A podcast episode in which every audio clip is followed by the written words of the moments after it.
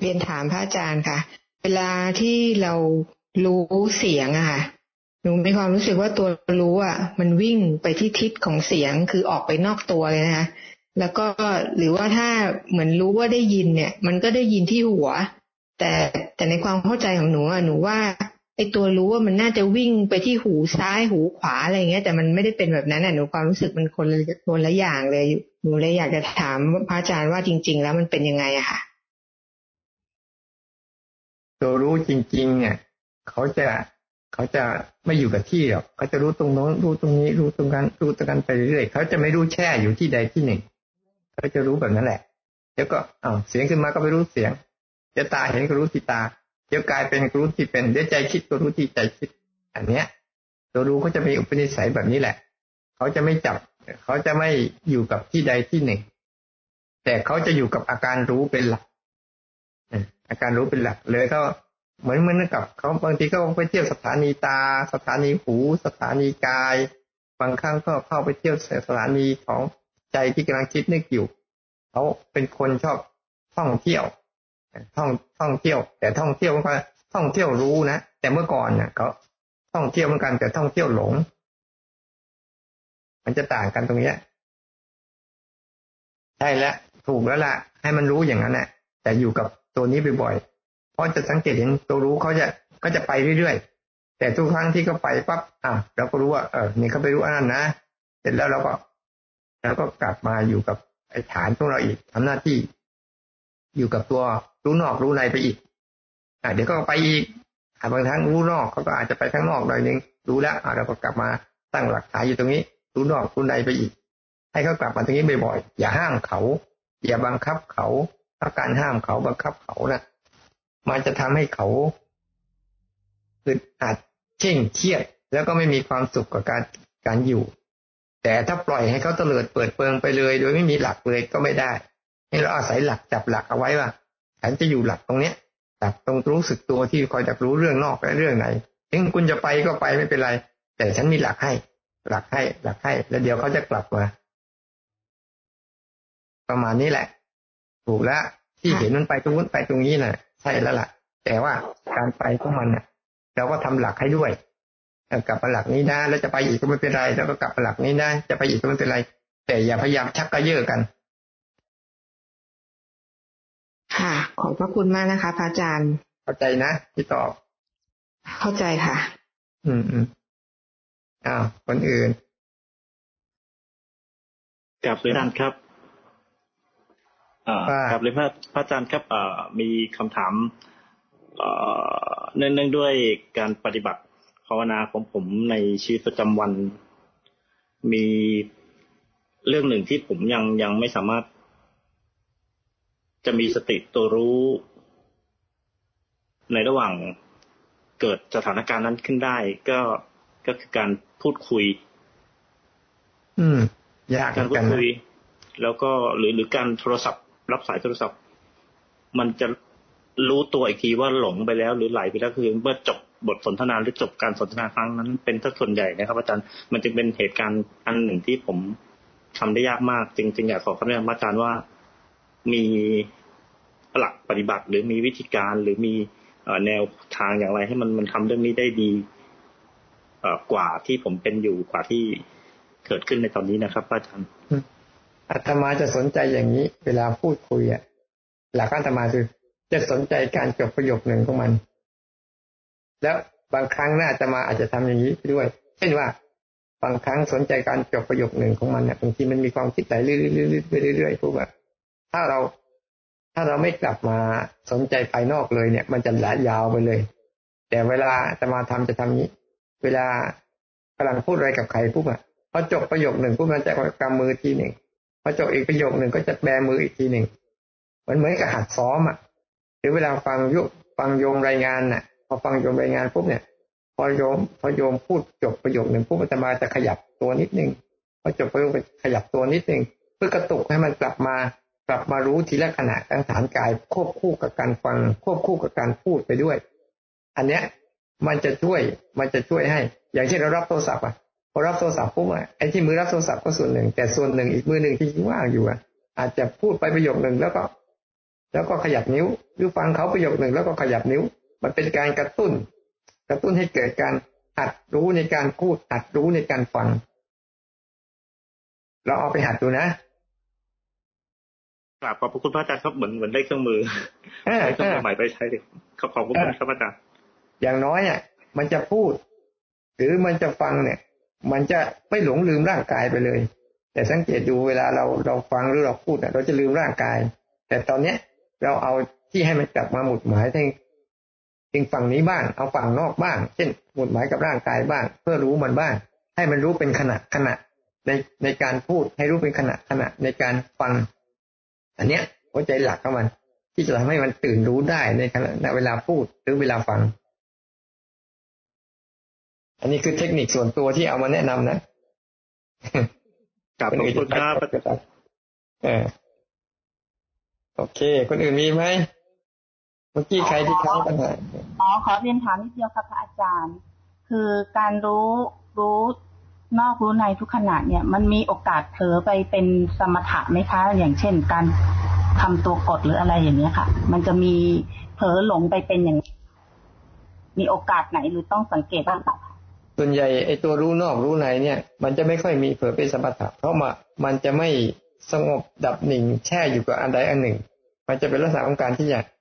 จะจะมีสิ่งต่างๆ มาผ่านตัวมันไปเรื่อยๆตัวมันไปเรื่อยๆ แต่ว่าเวลาเป็นสมถะปุ๊บเนี่ย มันจะไม่ผ่านมันจะเข้าไปแช่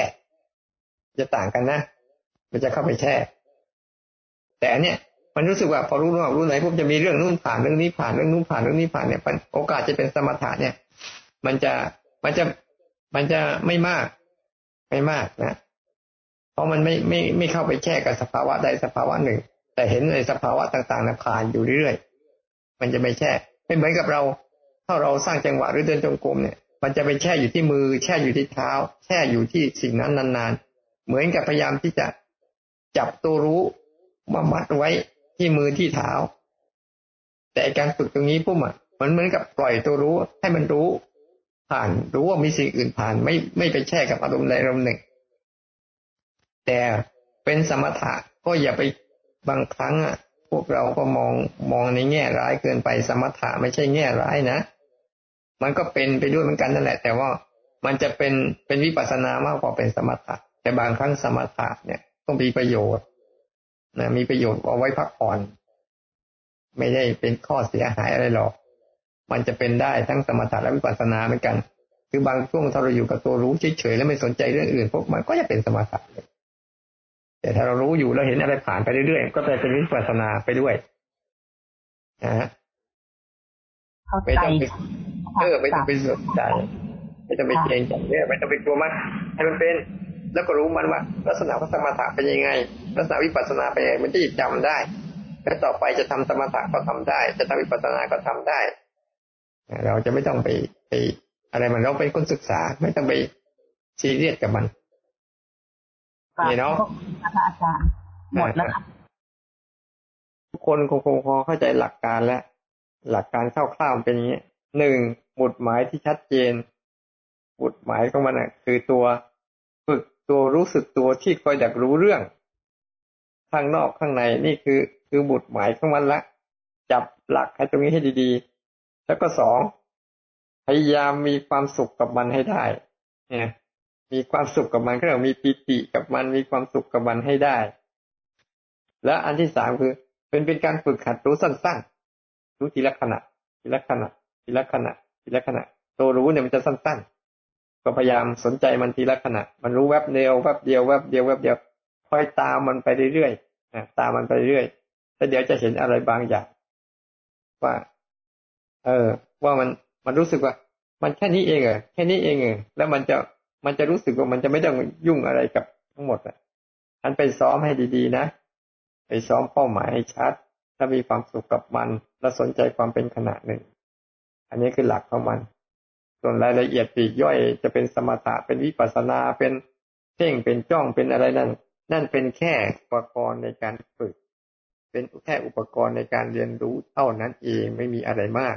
มันมาแล้วมันก็ไป มันเกิดแล้วมันก็หาย มันไม่มีอะไรให้เราที่ต้องไปวุ่นวายอะไรกับมันหรอก ถ้ามีอะไรก็คงแค่นี้เนาะถ้าใครมีอะไรก็ถามได้อ่า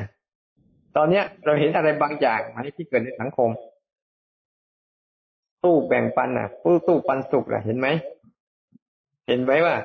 นี่แหละ สังคมแห่งการแบ่งปันจะเป็นสังคมแบบเนี้ย เป็นตัวอย่างคือต่างคนต่างให้ คนไหนขาดเอาไป คนไหนเหลือเอามาจ่าย แจกจ่ายกันไป นี่คือเรียกว่าสังคมแห่งการแบ่งปัน บางครั้งเราเห็นไหมบางคนน่ะ ยังอยู่ในสังคมแห่งการครอบครองอยู่ เห็นคนอื่นแบ่งปันเขาก็พยายามจะครอบครองเยอะ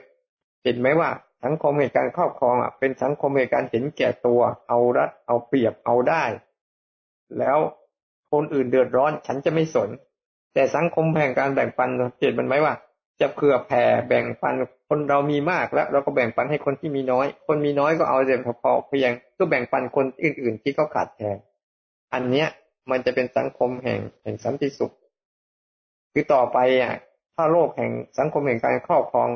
ถึงที่สุดเข้ามาแล้วมันจะเข่งฆ่ากันอย่างมหาศาลพอถึงจุดนั้นปุ๊บเนี่ย สังคมแห่งแบ่งแบ่งปันก็จะเกิดขึ้น เหมือนกับช่วงเนี้ยสังเกตดูพอทุกคนว่า มีโรคโควิดขึ้นมาปุ๊บทุกคนเดือดร้อนด้วยกันทั้งหมด ทุกคนก็จะมีต่างคนต่างก็พยายามเนี่ยเดือดร้อนด้วยกันร่วมกันทั้งหมดอะก็พยายามสร้างกิจกรรมที่เป็นการแบ่งปันเป็นการเอื้อเฟื้อคนไหนบางกลุ่มเดือดร้อนก็จะมาช่วยเหลือกันแบบเนี้ยเห็นบอกว่าไอ้สังคมแบบเนี้ย มันจะเป็นข้อเปรียบเทียบเห็นชัดว่าสังคมแห่งการครอบครอง มันจะไปสู่การเห็นแก่ตัวเห็นแก่ได้ สังคมแห่งการแบ่งปันอะเป็นสังคมแห่งการเผื่อแผ่ ฉันใดก็เหมือนกัน เราน่ะ พยายามอย่าไปสร้างสังคมในใจแห่งการครอบครอง อย่าไปครอบครองอารมณ์ใด ๆ อย่าไปเอาอารมณ์ใด ๆ อย่าไปยึดติดในอารมณ์ใด ๆ ไม่ว่าจะเป็นเรื่องของภายนอก จะเป็นเรื่องของร่างกาย หรือจะเป็นเรื่องของภายในที่จะเป็นในความคิดนึก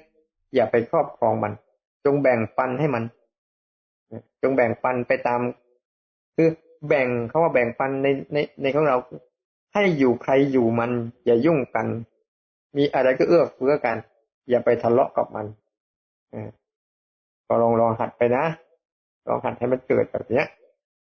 ภายในใจอะจงอยู่กันอย่างแบ่งปันคือ มีความสันติคือมีการยอมรับทุกเรื่องราวที่เกิดขึ้น อย่ายอมรับแต่เรื่องที่เราชอบ แต่เกลียดชังเรื่องที่เราไม่ชอบ ถ้าอย่าเป็นอย่างนี้ปุ๊บมันยังเป็นสังคมเหตุการณ์ครอบครองในใจอยู่ แต่สังคมที่ในใจที่ไม่ครอบครองนะจะไม่มีคำว่ารู้สึกว่า อ่า อันนี้ดีกว่าอันนี้เนี่ยไม่ได้มีความรู้สึกว่าที่ชอบไออารมณ์ที่เราชอบชอบเนี่ย เราต้องเอาไว้ หรืออารมณ์ที่ไม่ชอบเราต้องเอาออก มันจะไม่มี มันมีแต่ว่า มันชอบแล้วฉันได้เรียนรู้อะไร มันชังแล้วฉันได้เรียนรู้อะไร มันเป็นสังคมแห่งการศึกษาแล้วก็แบ่งปัน แบ่งปันความรู้แบ่งปันความเข้าใจ ให้จิตใจมันได้เจริญเติบโตและก้าวหน้า มันจะไม่ทะเลาะกันเหมือนสังคมแห่งการครอบครอง เพราะกิเลสตัณหาเนี่ย มันจะสร้าง จะสร้างสังคมแห่งการครอบครอง แต่พุทธะเนี่ยจะสร้างสังคมแห่งการแบ่งปัน ให้อยู่กันอย่างสันติสุขเผื่อแผ่จึงมีที่พระพุทธเจ้าท่านบอกว่า พวกเราอยู่ด้วยกันอย่างทุกอย่าง เวลาใครมีส่วนเกินต้องมาไว้ส่วนกลาง เพื่อให้คนที่เป็นส่วนขาดได้เอาใช้ต่อ ในพระวินัยจะมีการต้องนิสกีคือต้องสละสละจีวรเกินก็ต้องสละ สิ่งของมีเกินก็ต้องสละ เพื่อเอาไปไว้สู่ส่วนกลาง เพื่อจะแบ่งปันไปสู่คนที่ขาดแคลน อันเนี้ยเราจะเห็นชัด ต่อไปในใจเราก็เหมือนกันขอให้เป็นสังคมแห่งการแบ่งปัน อะไรจะเกิดขึ้นก็ปล่อยมันไปตาม ให้มันมีแบบว่าอย่าไป อย่าไปครอบครองอันนี้ฉันชอบเอา อันนี้ฉันไม่ชอบฉันไม่เอา อย่าไปทำอย่างนั้น มันได้เกิดการเรียนรู้มันอย่างกว้างขวางแล้วก็เป็นอิสระ ไร้ขอบเขตไร้การครอบครองไร้การยึดติด แต่เป็นอิสระในใจขอให้ทุกคนจงมีสังคมแห่งการแบ่งปันในใจเกิดขึ้นด้วยกันทุกท่านทุกคนเทินสาธุค่ะสาธุสาธุค่ะ